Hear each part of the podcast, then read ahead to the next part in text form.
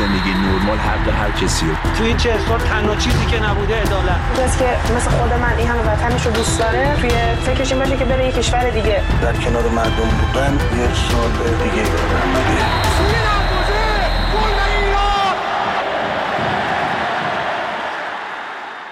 سلام به برنامه رادیویی تماشاگران خوش اومدید. کاری از گروه ورزش رادیو فردا. من سعید پیرمحمویی هستم و به همراه همکارم محسا باغری در دقایق پیش رو با شما خواهیم بود.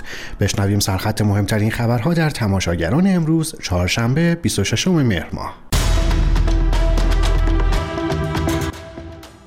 هواشی تیم ملی کاراته ایران در آستانه مسابقات جهانی.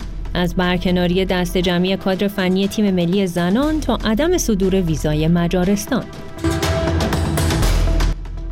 و پیروزی تیم ملی فوتبال ایران مقابل شاگردان کارلوس کیروش برد دلچسب مقابل قطر و چفیه هایی که فوتبال را سیاسی می کند.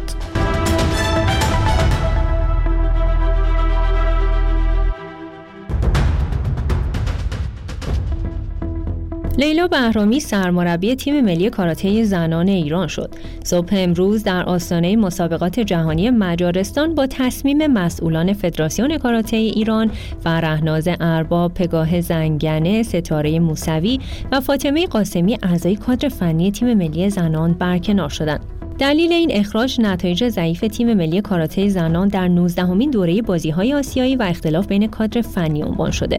تیم ملی کاراته زنان ایران در بازی‌های آسیایی هانگژو با چهار نماینده شرکت کرده بود و دو مدال برنز کسب کرد. فدراسیون کاراته در حالی از اختلاف اعضای کادر فنی خبر داده که اعضای برکنار شده کادر فنی وجود هر گونه اختلاف در بین کادر فنی رو تکذیب کردند. مسابقات کاراته قهرمانی جهان از دوم تا هفتم آبان ماه در بوداپست مجارستان برگزار میشه. ولی تا این لحظه ویزای تیم ملی مردان و زنان برای اعزام به این مسابقات از طرف مجارستان صادر نشده. گفته میشه بعضی از نفرات تیم ملی از قبل ویزای شنگن دارند و برای سفر به مجارستان با مشکل روبرو نیستند. همچنین پیشتر سفارت عربستان هم برای نفرات تیم کاراته ایران برای شرکت در مسابقات کاراته بازی‌های رزمی جهانی 2023 ویزا صادر نکرد. کرده.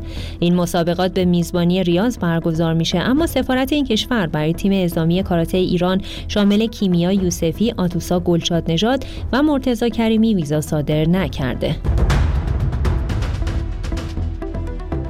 از کاراته سری بزنیم به فوتبال. تیم ملی فوتبال ایران که خودش رو برای حضور در رقابت‌های جام ملت‌های آسیا آماده می‌کنه در فینال تورنمنت چهار جانبه اردن با چهار گل قطر رو شکست داد. محمد حسین کنعانی زادگان دو بار علیرضا جهانبخش و سردار آزمون در این دیدار برای ایران گلزنی کردند. اونچه که در این بازی دوستانه بیشتر از هر نکته دیگه اهمیت داشت تقابل تیم ملی با کارلوس کیروش سرمربی سابق ایران بود که حالا هدایت قطر رو بر عهده داره بازی که در نهایت مربی پرتغالی مغلوب شاگردان سابقش شد. بازی که البته رنگ و بوی سیاسی هم داشت و بازیکنهای تیم ملی با چفیه هایی در حمایت از غزه وارد زمین شدند. اما این تورنمنت چه دستاوردهایی برای تیم ملی داشت و چقدر در مسیر جام ملت ها به شاگردان قلعه نویی کمک می‌کنه. موضوعاتی که در بخش بعدی و با مهمان امشب تماشاگران درباره اون گفتگو می‌کنیم.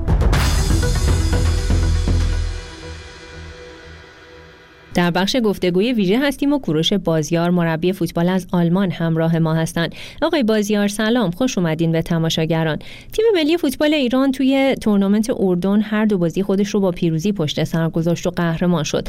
آقای بازیار تحلیل شما از این تورنمنت چیه و چقدر بازی هایی که تیم ملی انجام داد برای آماده سازی تیم مفید بود؟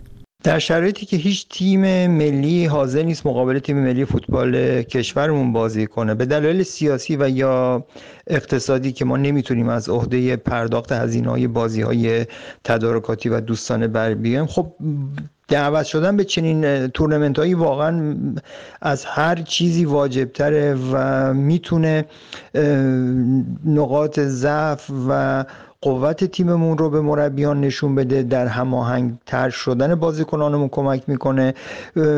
بازی های تدارکاتی از اهمیت بالایی برخوردار است. حتی در تیم های باشگاهی هم وقتی که مسابقات رسمیشون در هفته برگزار میشه معمولا روز بعد از مسابقه میان یک دیدار تدارکاتی تمرینی برگزار می‌کنن که بازیکنانی که روز گذشته شانس کمتری داشتن یا اصلا بازی نکردن در شرایط مسابقه قرار بگیرن. بنابراین این رو تاکید می‌کنم که با توجه به شرایطمون این بازی ها برای ما واقعا نیاز بود و هفت گل زدیم در دو مسابقه مقابل اردن و قطر. از اردن یک گل خوردیم یه پنالتی هم خب اردنیا بیرون زدن.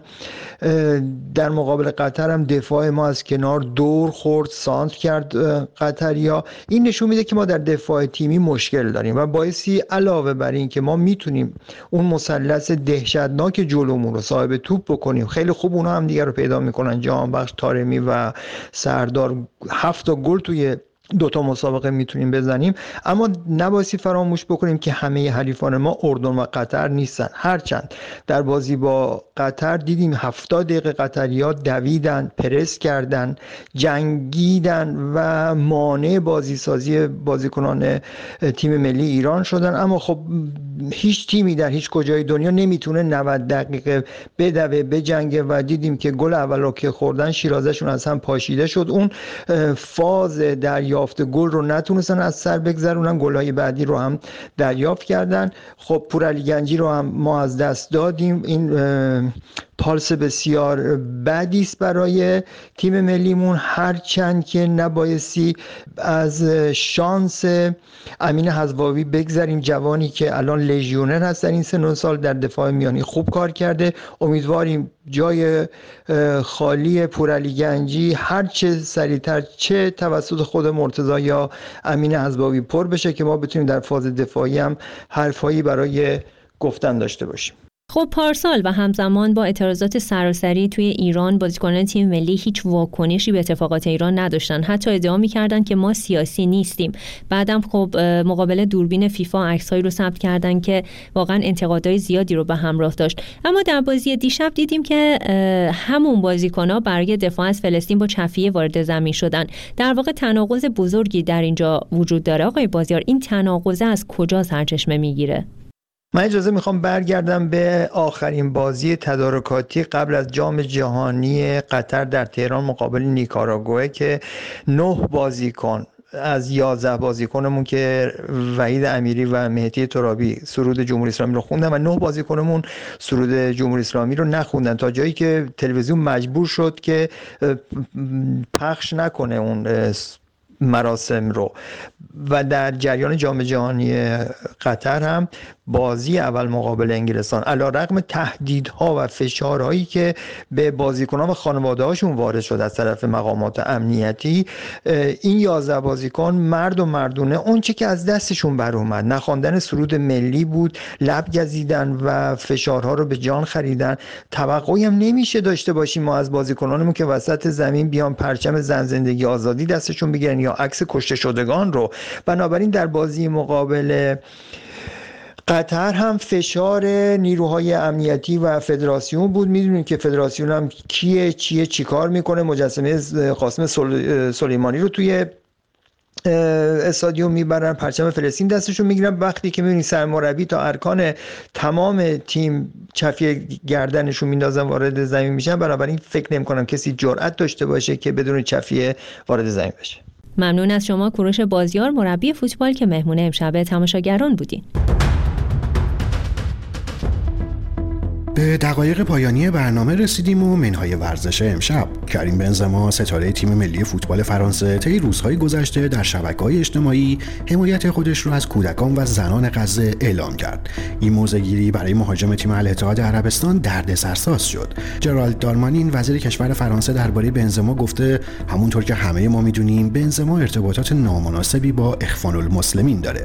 اظهارات وزیر کشور فرانسه با واکنش والری بویه یکی از سناتورهای فرانسه همراه شد او با اشاره به صحبت‌های وزیر کشور گفته اگه ادعای دارمانین درباره بنزما تایید بشه باید توپ طلا و شهروندی فرانسه از او سلب بشه.